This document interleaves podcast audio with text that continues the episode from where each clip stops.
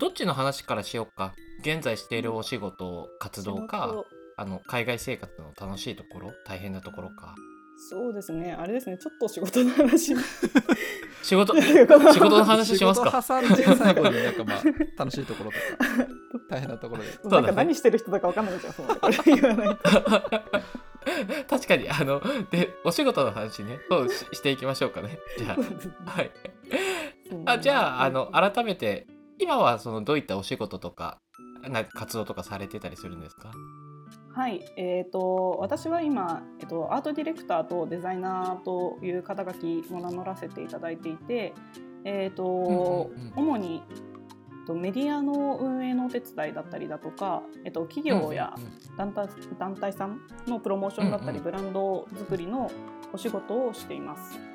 で、えっと、メインは、えー、と私はもうほとんど日本の企業さんと仕事をしているので、そうなんですもう多分ほとんど日本も通常のフリーランスというか日本でいる時とほとんど仕事としてはやってることは同じだと思います。なのですごいベルリンの企業と何かしてるというのはあんまりないです実は。うんうんうんうんうんなるほど。リモートワーク。はい。ですね。であと、えー、ちょっとこっちの企業と何かし、うん、何かしてるというか、うんうん、こっちで始めたこととしてはえーと、うん、動画メディアの運営を個人でやっていまして、うん、えーと YouTube とあと Yahoo クリエイターズっていう Yahoo が運営している、えーと、動画サイトみたいなのがあるんですけどそこに、うんうん、あの出させていただいていて、うん、えーと、グリーンな暮らしというのをテーマにした、えー、とマガジンをやっています。で、うんうんうん、そこのマガジンではえっと、一応ちょっとコンセプトが硬いんですけどあの自然派で健康的で持続可能な暮らしというのをテーマにしていて、うん、それに合うあのお店ベルリンにあるお店だったりだとか、えーと、うんうんうん、ベルリンに暮らしている方の取材だったり、えー、私たち自身が実行していることっていうのを動画にして配信をしています。うーん、なるほど。これあのマガジンの名前は何て言うんですか？えっと、白袋はウロの中で眠るという長いんですけど名前になります。なんかすごいおおしおしゃれでいいですね。なへえ。大体言われるのは読めないって言われるんですけど。あいや全然全然深い意味ないです本当に。なんかねネーミング性すごいいいなと思っててであれですかねあの、うん、その先ほどもちょっと言ってましたがあの個人で運用の方されてるんですよね。うんうんはい、これはもう個人の、えーと、ライフワークみたいな形になっていて、えーとそうですね。パートナーが、えー、動画を撮って私が編集してあと,、えーと、今関わってくれてる方がもう2人いてその2人と一緒に編集をしている形になります。なので、すごいライフワーク個人的な活動です。えー、これはあのこの活動はなぜやられようとされたんですか？えっ、ー、と具体的にはもう初めのきっかけとしては、えーと、うんうんうん、ベルリンの暮らしをこうログに残したいっていうのがきっかけではあるんですけど、うんうん、あのー、まあ、こっちに来てすごい、うんうん。まあ、私が全然こう英語もドイツ語も何も喋れない状態で来ちゃったっていうのもあるんですけどなんか、はいはい、あの非言語コミュニケーションってすごいなって思って、あの今すごい YouTube でいろんなどこの国の人の動画も見れる見れると思うんですけど、その時にこう言語が分からなくても楽しめる動画だったりコンテンツってすごい面白いなと思って全然動画とかはやったことなかったんですけどちゃんとちょっと動画をトライしてみようかなと思ってやりました。でかつ、えーと、私たちが来た時今ちょっと増えてきたんですけど、あのー、私がなんかすごいベルリン惹かれた一つですごくうん暮らしの中にこう持続可能性持続可能な暮らしをすごい実行実行している人が多い都市だなっていうのを感じていてでなんかこうなんでしょう。私たちがまだ来た2年前とかはそのプラスチックがこう環境を汚してるみたいなのとかを定義することはすごいよくあったんですけど、それを実際にあの行動に移すにはどうしたらいいのかがあんまり分からなくてでもベルリンの人たちは結構それを自然に生活に取り入れてやっていたのであじゃあ生活に取り入れるやり方をまあ自分たちで実行してで配信してみたら面白いんじゃないかなと思ってやって、やってみてます。うんうん、持続可能いわゆるまあサスティナブルな暮らしみたいなところですよね。うんうんはい、なんかぐあそうです。具体的にこんななんだろうな生活ですとか営みですみたいなのがな、うんうん、もしあればぜひ教えていただいてもいいですか、うんうん、そうですね。ちょっとまだ YouTube にも出てないのが結構多々あるんですけど、うんうんうん、一番大きいのは多分こうプラスチック製品をあまり使わないっていうのが一個大きなものとしてあると思います。なんか例えばこうプラスチックの使い捨てののフォークとかって、こうコンビニとかスーパーのお惣菜とかでついてくると思うんですけどそういうのををもらわないで自分で、えっと、なんて前端セットみたいな携帯カトラリーを持ち歩いて、でそういうのをなるべくもらわないとか、あとこのラップ、えー、と食品ラップとかもあれもプラスチック製だと思うんですけど今なんかベルリンはすごいもうえー、ドラッグストアとかでも蜜ろラップっていう、えーと、ラップの代替品があるんですけどそそれがもう結構普通に一般的に売られていてそれは結構普及してるんじゃないかなと思います。あの知人の家とかでもよく見るので。へバリバリラップ使ってます、うん、うちは。いやでも蜜ろラップすごい便利です。なんかもう私も今多分ラップ全然ここ1年ぐらいずっと買ってなくてずっとミツロラップ使い回してるんですね。なんですけど。使い回すっておかしいですけど。ずっと使いもあそうです。洗って干して、あの使えるのでしかもすんごい簡単に作れるんですよ。なんでもういらない布とかで作ってます最近は。自宅で。へめちゃくちゃ簡単です。すっごい簡単で。なのでほんとちっちゃいアイデアなんですけど。うんうんうん。まあ、すぐに実行できそうなものから。あとあれですね掃除えーと、掃除用品とかも、うんうん、もう重曹とかクエン酸とかを全部組み合わせてお酢お酢とかを組み合わせて自分で自作するみたいなのとかはい、えー、すごい。あそうなんですね、うん、なんかナチュラル洗剤的な感じですよね。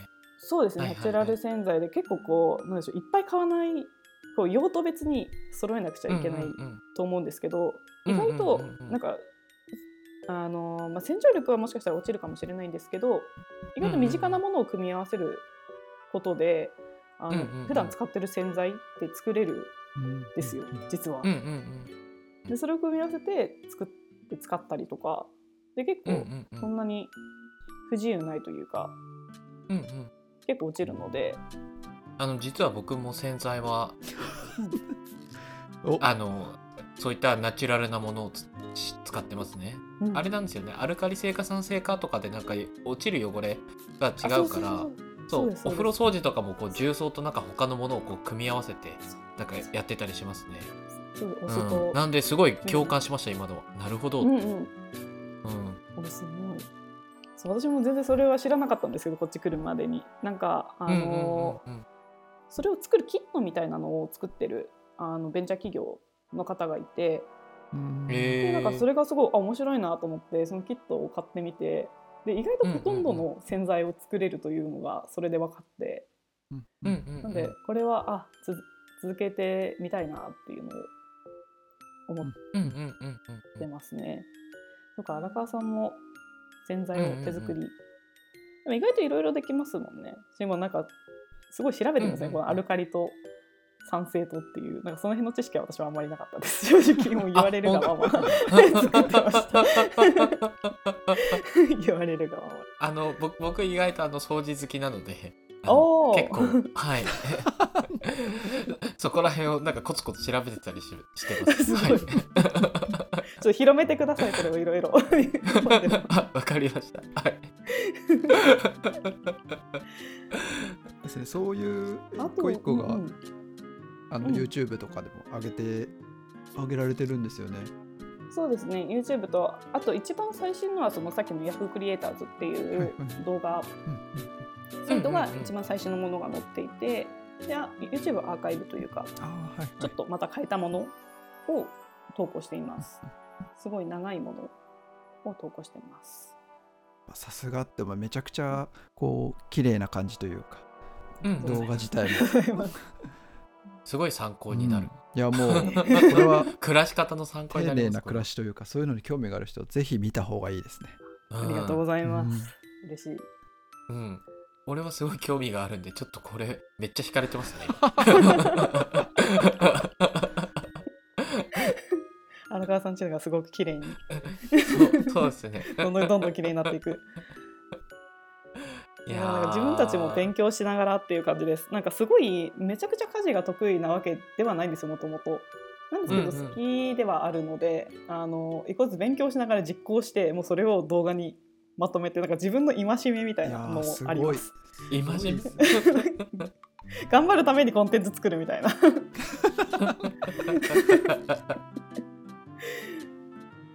えーでもいいですね。ひいやそのベルリンでの暮らしのそのログ記録としても記録にもなりますし、こういった暮らしの発信にもなりますし、こういう形でなんかまとめられるのはなんかすごくいいなと思います。ううんんうん、なんかうん。後から見返しても面白いかなと思うので作ってても楽しいですしすごいうん、面白いですね動画の。うん、俺もやろっかな。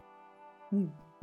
うん、アラサー一人暮らしの1週間の生活みたいなのを毎週上げていくみたいモーニングルーティンモーニングルーティンみですか？な。モーティングルーティン。モーニングルーティン誰が、誰が見るのか。意外に見るんじゃないですか？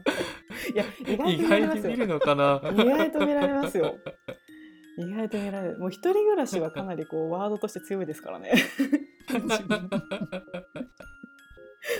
わかんないですけどはい。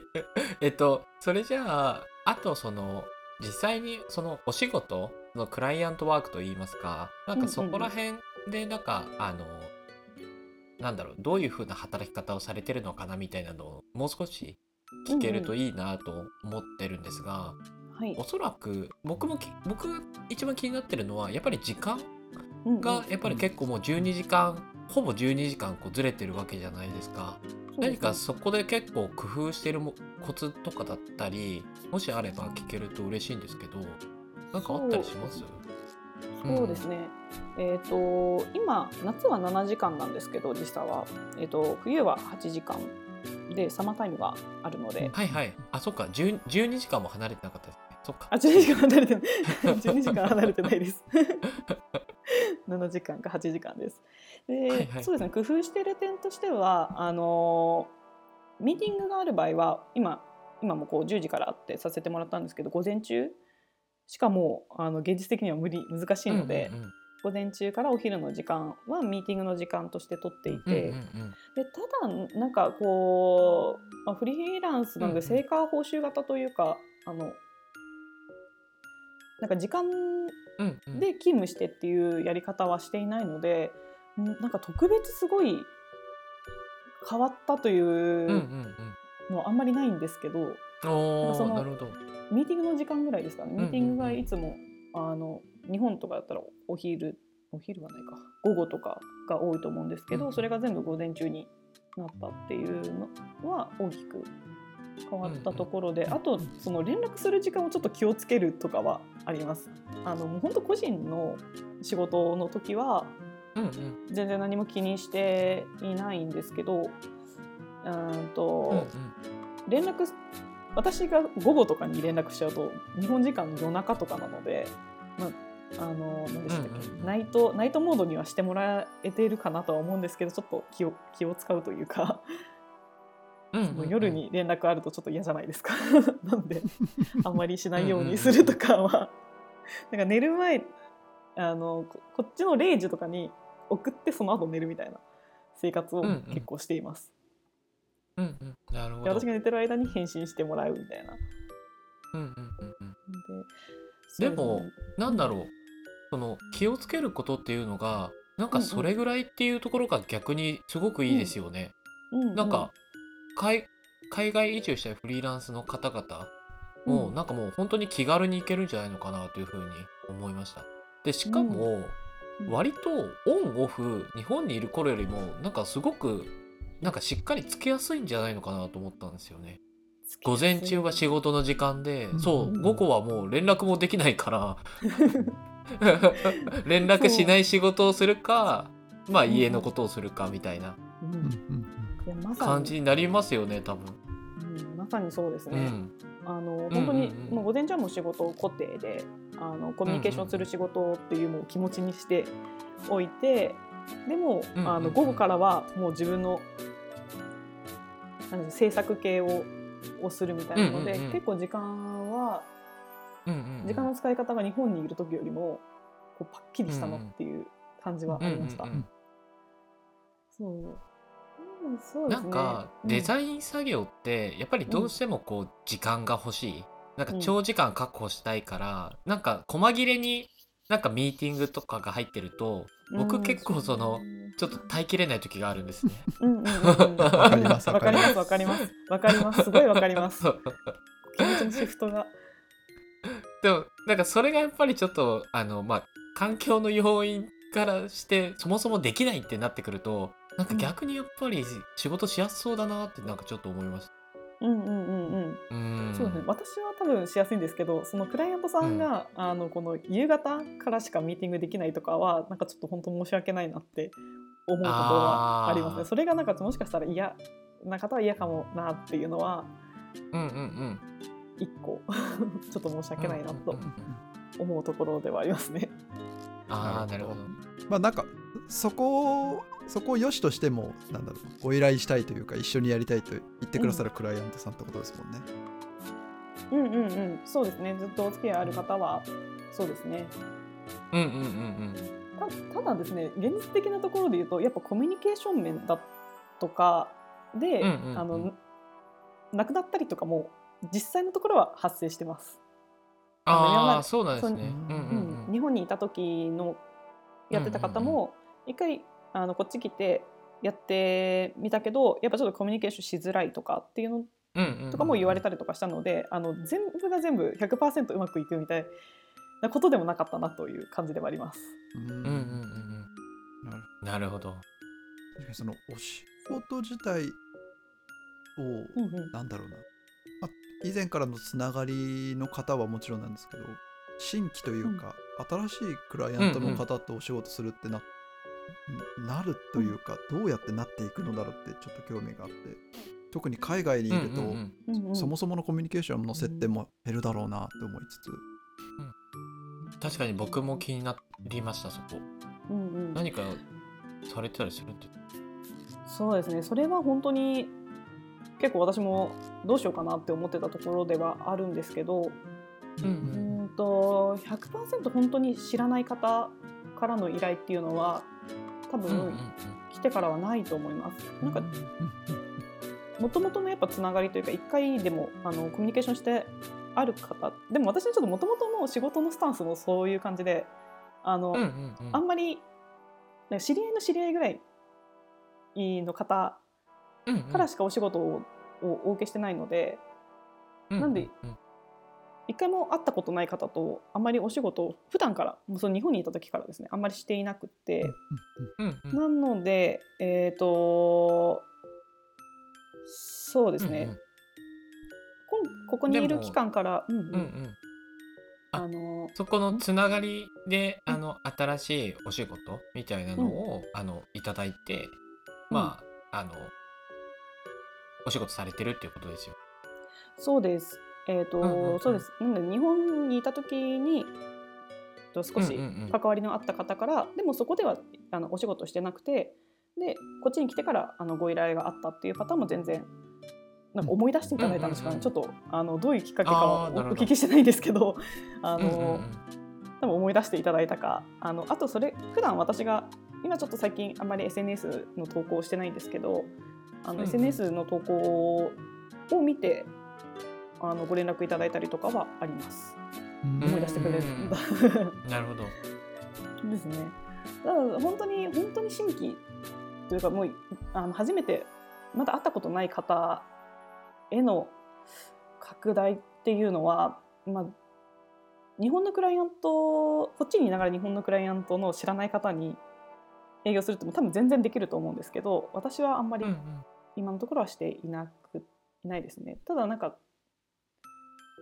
まあ、知人とかはうんうんうんあのポートフォリオを送って連絡してでもこっちにいながらでも新しいあのクライアントさうんうんうんんとのお仕事をしてるって話も聞くので全然あのできないことではないとは思います。なるほど。うんうんなるほど。うんなんか僕も海外移住しようかなって気になってきました。全然い全然いけるんじゃないかうんみたいな感じになってきました今。え今リモートワークですよね。うん。そうそうですねあとそう。あと住所登録住所登録だけなんとかすれば、うんあの大丈夫そうだなっていうのがすごいよくわかりました。大丈夫だと思います。あこっちで多分会社だけど自分だけ来てるって方もいます全然あのずっとリモートワークえー、でそういう働き方してる方もいるので全然できできると思います。その住所登録。えー、とビザの申住所登録住所登録がね。住所登録の話はあの前回の あの配信をちょっと聞いていただけたらわかると思います。ただあのビザがすごい大変だと思います。あの初めの初め？うんあのワーホリはすごい簡単なんですけどうんうん、そうです。ワーフレすごい簡単なんですけど、そのフリーランスビザ、あでも荒川さんが今、会社員でってなると何ビザになるんでしょう？ちょっと何ビザなんだろうね。う何ん、ビザになるんでしょう？なんか結構いろいろ種類があるので、うんうんうん。なんかフリーランスのビザが取れるのはあのドイツが珍しいらしくて、隣国はあんまりないらしいんですよ。なのですごいフリーランスが集まってきてるらしいんですけど、あーなるほど。そう、荒川さん何ビザになるんですかね。ちょっとうん。何ビザなんだろうね。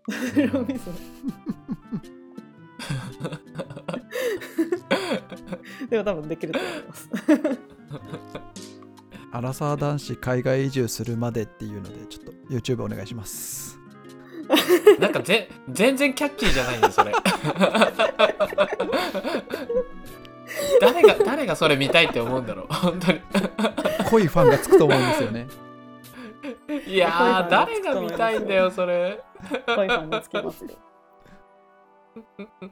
アラサー男子、はいアラサーお掃除お掃除好き男子みたいいやーやだってそもそもアラサーでアラサーで男子って言ってるところとかなんかもうすごい嫌だよもう。な。認めたくない。はいじゃあというわけであの次の回ではあの実際にその海外移住ベルリンに住んでなんかどういうところが楽しかったのかとかなんか大変なことなんだったのかみたいなところをなんかもう少し詳しく聞けていけたらなと思います。はい。はい。はい。よし、じゃあちょっとあのだいぶ話されててちょっと体力的にも多分荻生ちゃん結構大変だと思うんだけど 取り留めない感じで。ちょっとさ最後の最後の話に行ってもいいですかね？はい、大丈夫です。大丈夫です。はい。